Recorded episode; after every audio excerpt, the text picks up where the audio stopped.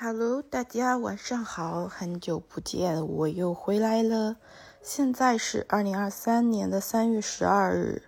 周日的晚上10点50分，就是22点50分，我终于又打开了这个录音机。其实我这次犹豫了很久要不要打开，因为感觉最近发生了很多的事情，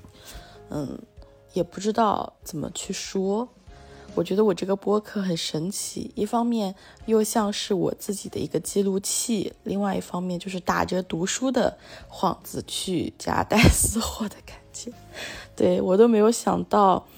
真的会有朋友关注，所以很感谢有关注的人，然后也很感谢大家能去听，希望这段声音能陪伴你。突然觉得好像，如果不向外求的话，这个行为对于我自己来说意义也很大，因为就能让我静下心来去做一件事情，做一些沉淀，以及在事后是可以来回顾的。虽然我自己其实很少听我的播客，我觉得我现在还有一些障碍，但是我觉得做一些记录是非常好的，有意义的。先在说今天的书之前，来说一下我这次想要录的一个契机。我在小破站上有一个关注了很久的 UP 主叫爱吃，就是这个是他的昵称吧，他的全称，他的 ID 名就是大概这个发音的一个英文的拼写这样子。他主要是一个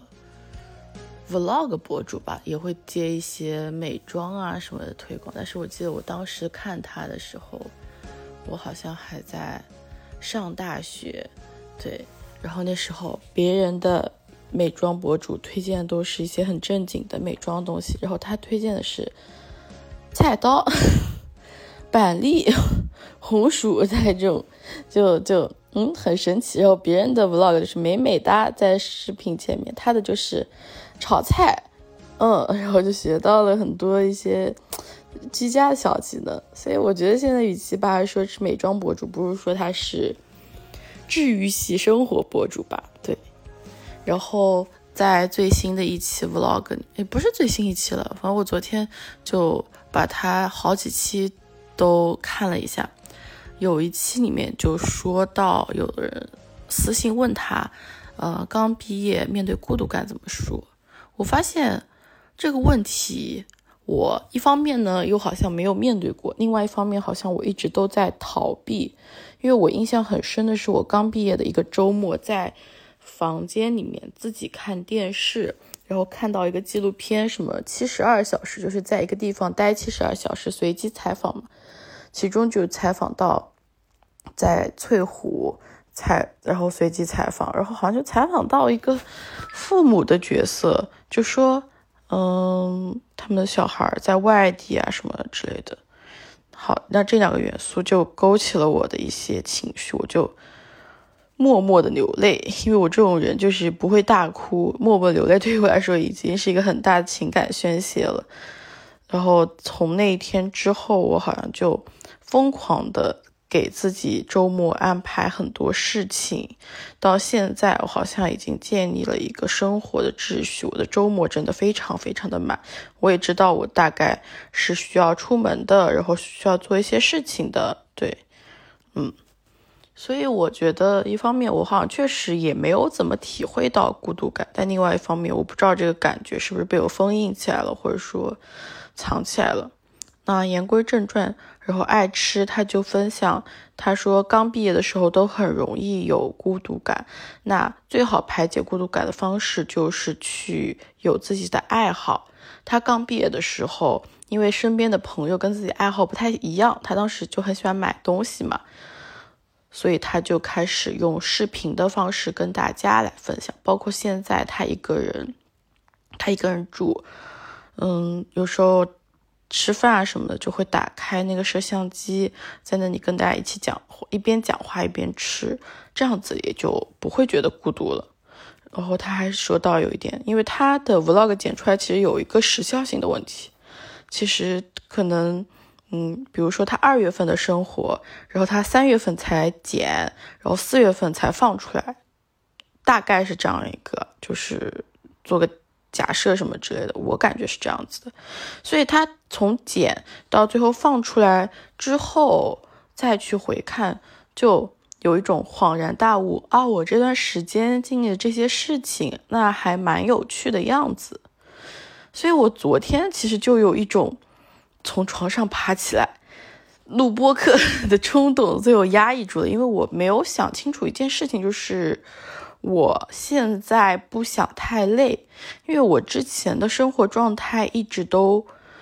是自己给自己找苦吃，对，我现在认清楚了，一直是我给自己找辛苦，想要证明自己嘛。那现在我就想说我不要那么辛苦，然后真正去发掘自己想做的事情，那这样子，所以就缓了一缓，直到今天我回家吃，我约了2个饭局之后，回家也还挺早的，可能7点左右吧，我就躺在床上准备睡觉。一方面呢，又觉得啊，我可以有时间看书了，我的床上时常是有10来本书放着的。那另外一方面，就不自觉的又开始刷小红书上的视频。我这个人吧，就是有那么一些清高，就是到现在好像都没有下载抖音，但是另外一方面呢，就是又忍不住在小红书上有时候刷视频。对，尤其是最近这周5晚上，我大概刷了一晚上。我后来发现，其实这种就是我对于生活的一个抵抗或者一个惯性。因为我周6早上本来约了朋友去城山植物园，因为我其实很不想去，因为它很远。第二个是它肯定人很多，我其实就劝退。所以就这种以默默抵抗的方式，熬夜到早上6点钟、7点钟。睡了1个小时，趁这个同学发短信哭泣道歉，就说啊，我能不能不去啊？我今天特别难受。最后我同学特别好，他就说啊，你不舒服，那你就休息一下吧。那我就睡了一早上，下午跟他去约饭的时候，真诚的坦白了自己的心路历程，就是说啊，我觉得可能是因为我不是很想去，但是我没有办法跟你直接说，所以我就以这样子的方式，熬夜的模式来自我折磨，逼自己不得不去说。但我觉得我这次也算突破了吧。我今天早上其实是有想要去的，但是我最后觉得尊重自己的内心，那就不去了。我同学也真的特别特别好，我的好朋友就说没关系，虽然这次我真的为这个事情准备了很多，但是我也理解你的想法，包括你这次确实有进步就很棒，然后你下次可以提早一点跟我说，我们就再做规划嘛。我真的是有一种就是我最近经常哭唧唧，哭唧唧就是那种幸福到哭唧唧，就经常呜，好棒啊！你怎么对我这么好？就这种感觉，所以那天也是收获了这样子的一种包容吧。对，然后我最近就有在放松或者放肆自己，有时候会去刷短视频，但是我就会发现短视频其实是一种代餐，它就是当我们不知道自己生活中到底想要的是什么，或者说没有能去做自己真正最想要做的事情的时候，那种委屈的情绪藏在自己内心，那就会想要去找一些代餐或者找一些消磨时间的方法，其实是一种自我惩罚了，某种层面上来说，但这个观点可能也是因为我现在可能有一些偏见，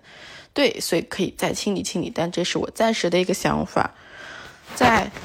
刷视频之后，我还是一边刷视频一边，也不是一边刷视频，就是在刷视频的前后中间间隙看了一些书，但是不知道为什么一直就看不下去。那最后的话，我就想说那我也不刷视频了，因为现在毕竟也挺晚了，快11点了，明天还要上班呢，那我是不是可以做一些打引号的所谓的更有意义的事情？那什么事情呢？我想到就是那我收拾一下我的书架吧。那现在还有一个前情提要，就是我我可能今年要离开上海，回到老家，回到云南去，所以我作为一个超级囤物怪，特别是图书这一块是非常占比非常大而且很重的一块东西，我需要就把它处理掉。所以我就在想，那我下去看一看哪些书是可以直接多抓一回收掉的，或者我床上的一些书是不是我最近不太会看，那我把它收拾一下。我就是在把床上的一沓书放在书架那边的时候恍然大悟，就是灵感来敲门，咚咚就敲我了一下，就说那你不如就每天录一本书，你这本书看完你就丢掉，或者说你就出掉，或者说你就还掉嘛，因为我其实还蛮喜欢在图书馆借书的。我觉得这个方法好像很棒，因为很多书我其实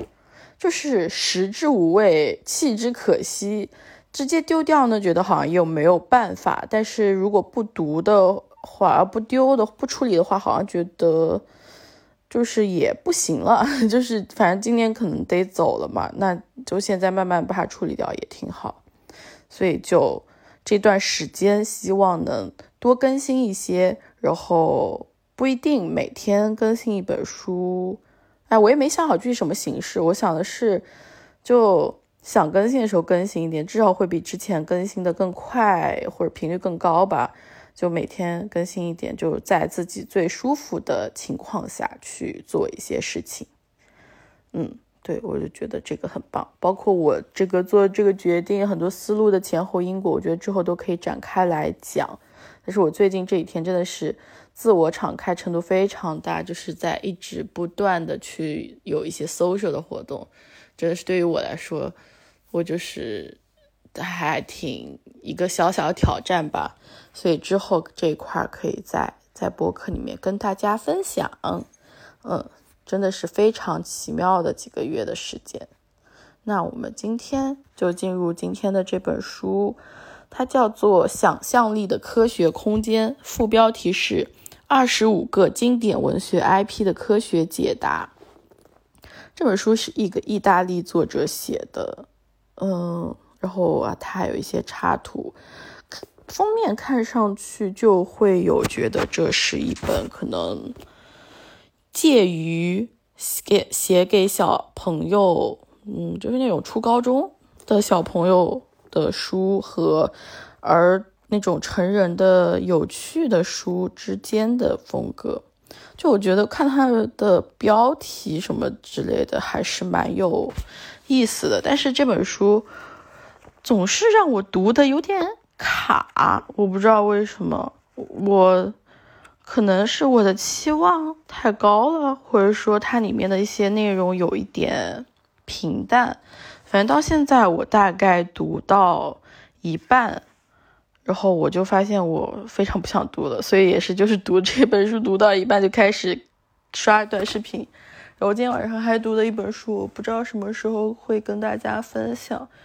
就是也很搞笑。这本书的名字叫做《可以善良，但你要有底线，不当好人》，就很鸡汤的一本书，但它是一个日本作家写的。我这2年看一些日本的书籍还蛮多的，一方面是它跟国内的一些观点和理念会有一些不一样的地方，另外一方面是我也不知道另外一方面是什么，反正就觉得另外一方面是因为它相对来说它的图书的构造会比较细，就它可能这个书的标题或者目录可能就分为100个点，然后就每一个点它就是有一个小章节这样子，所以读起来很快，就相对轻松。但是那本书呢，它又是一个竖版书，就也是读的我有点脑袋大。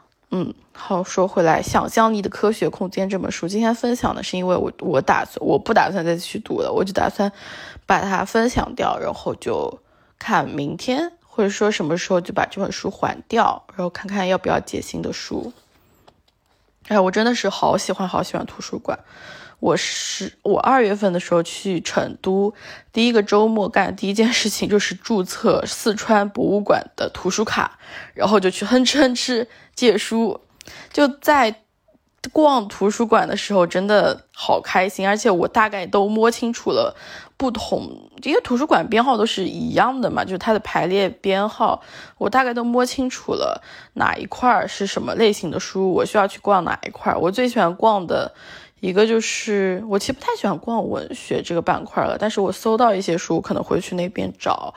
然后会喜欢逛一个是哲学心理学那个板块，因为说起来是哲学，但是现在其实很多书很多科普读物也会放在那一块，就是我之前很喜欢的一些，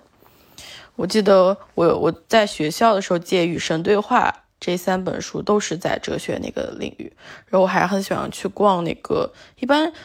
文学、哲学、经济学什么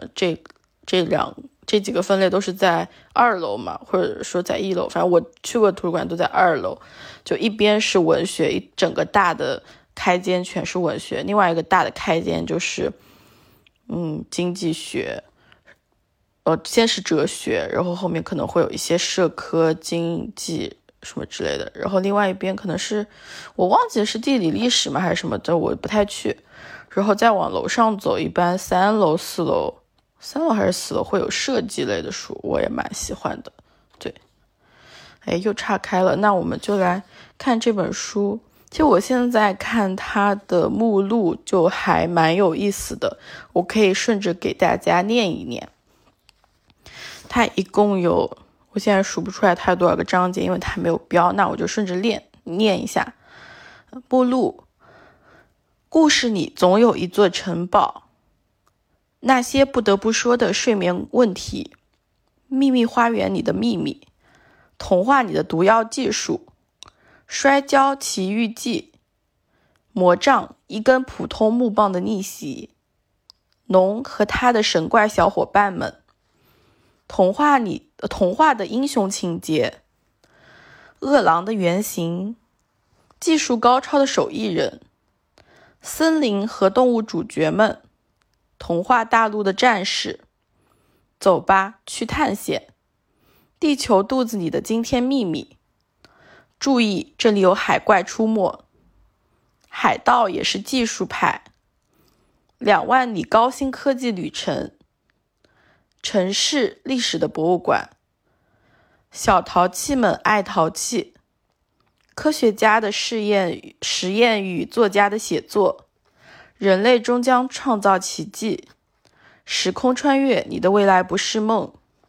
月球，人类探索太空的跳板，在那遥远的银河，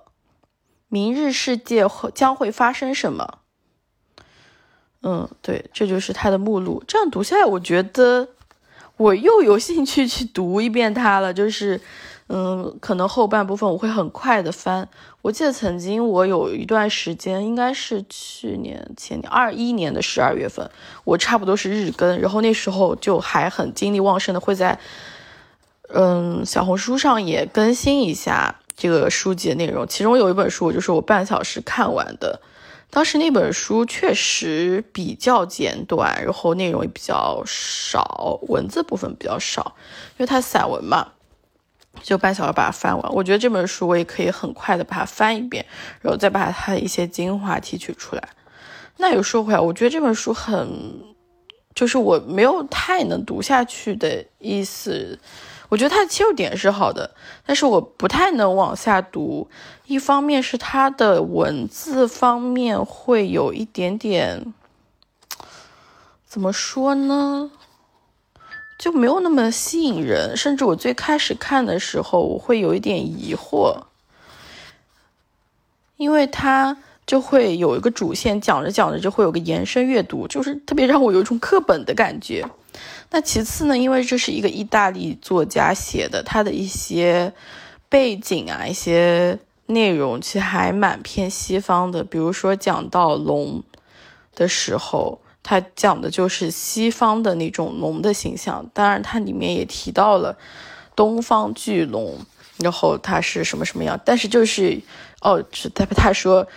在所有的龙中唯一能带来好运的是中国龙，蛇形的躯体上覆盖着一层绒毛和五彩斑斓的鳞片，它长着鳄鱼的嘴巴、狮子的鬃毛、猫的胡须，还有一个鸡冠子。这种跨越物种的混搭长相，就算是创立了双名命名法的瑞典大生物学家卡尔·冯·宁奈见到他也要抓狂。就这种描述就有一点太西方人的视角，而且就有一点跳脱吧，对。但整本书我觉得它就是真的是25个，刚才念到的是有25个目录，25个经典文学 IP 的科学解答，就还蛮有趣的。那我们就来看着目录说一下。其实这样说起来，我觉得我就可以看着目录自己去写一点东西，比如说故事里总有一座城堡，感觉提到城堡最让人印象深刻的当然是那个睡美人的城堡了，因为是感觉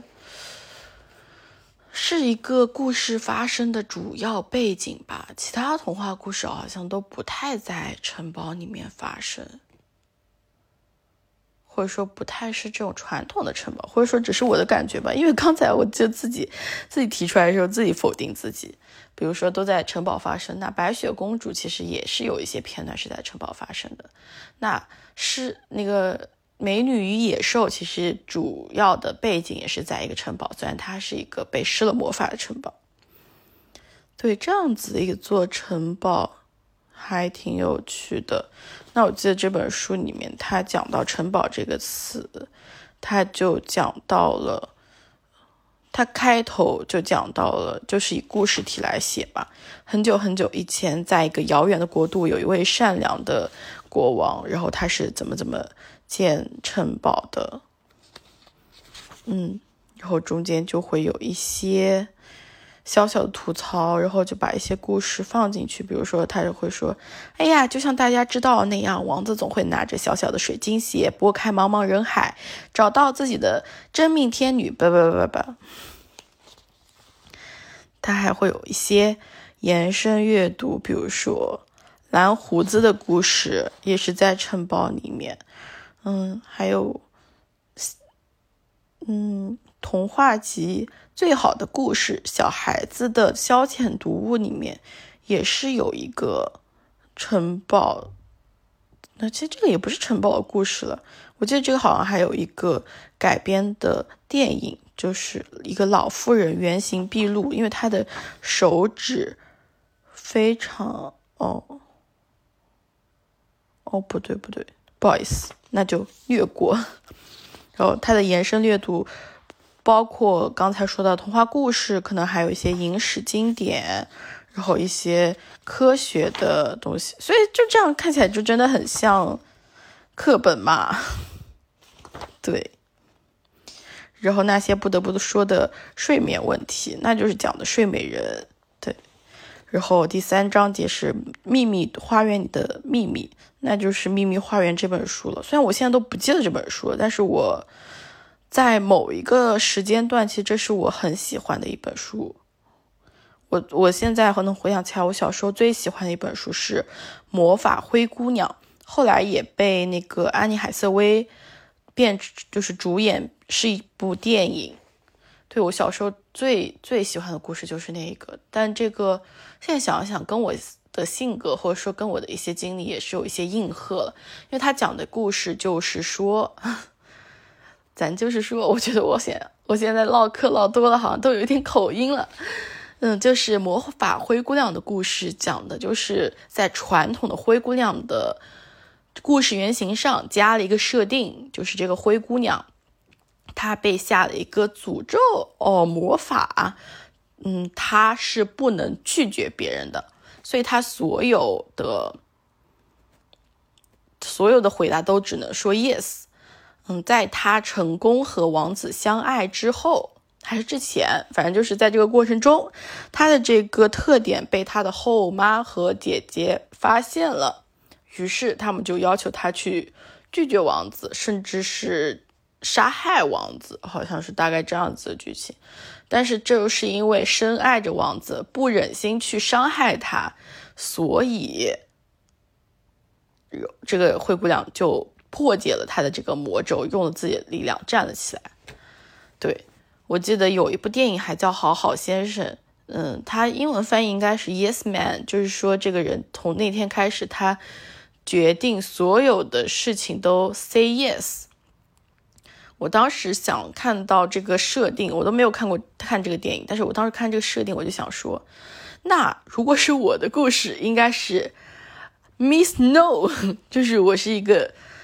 拒绝小姐，就是因为我真的是很难去拒绝别人。你看，我甚至为了不想去一个地方，把自己逼到熬夜到早上6点，然后被拖欠工资2个月，都现在也就不想声张，也懒得去管，就真的是很难去拒绝，或者说去维护自己权益，或者说我最近在做一个功课，就是去探索自己真正想要的东西是什么。对，这些对我来说很难，所以是不是可以去尝试 say no？ 或者说这个对于我来说很难的话，我记得好像得意忘形里面有一期中二怪有提到一个电影，还有一个什么设定，就是说所有的决定都违背自己的第一设想，就是你下意识想要去这条路，就 A、B 两条路嘛，你下意识想要去 A 这条路，那你最后就选择去 B 这条路。就当这样子做一段时间决策之后，就可能会发现有很多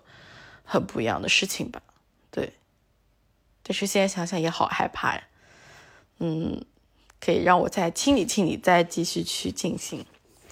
好，那今天真的是一个纯唠嗑局，感觉都没有怎么说到这本书，就念了一下标题，然后我觉得我可能会把它快速的翻完。希望明天还会有新的一期播客，然后来跟大家继续分享一下，然后这本书剩下的部分是不是有什么有趣的故事呢？然后下一本书又会是哪一本书呢？敬请期待吧。最后还有一点，就是我在读目录的时候，真的是脑子里千回百转，我又想到一个为什么我要去录播客的原因。就比如说那本什么可以善良，但你要有底线，不当好人。我当时看真的是脑袋疼，特别看到前面，我觉得他有一些观点我不是很认可。但是看目录的时候，它其实中后部分有几个章节我是感兴趣的。那通过录播课的这个形式，我其实是可以很快速的去 get 到我最想要感兴趣的章节，包括前面如果那些章节我不是很感兴趣或者我不是很认可，我也可以做一个标记，然后在这里来说。我觉得这个方式，这个体验真的特别好。对，好的，那就这样子，大家也要早睡早起，快乐的去生活，这是现在最重要的事情。去享受阳光吧，去自由奔跑吧，去飞翔吧，去过属于你自己的生活。那就这样子啦，每一天都是限定的一天，今日限定，希望明天能跟你见面吧，拜拜。